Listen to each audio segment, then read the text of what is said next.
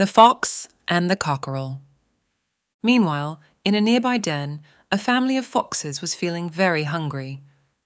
I'm so hungry I could eat a whole chicken, said one little fox.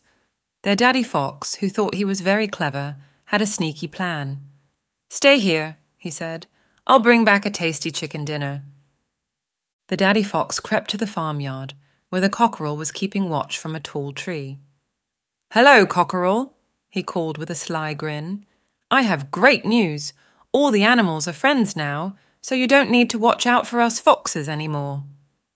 The cockerel, who was very smart, didn't believe the fox.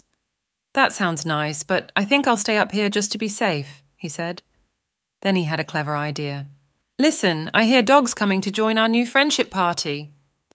As soon as the fox heard about the dogs, he ran away as fast as his legs could carry him he didn't stop to look back, not even once.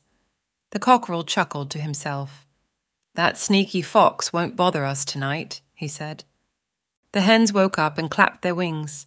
Hooray for our clever cockerel, they cheered. Feeling safe and snug, they all snuggled down for a cozy night's sleep. And so the farmyard was peaceful once again, thanks to the clever cockerel who knew not to believe the sneaky fox the animals learned that sometimes you have to be smart to stay safe.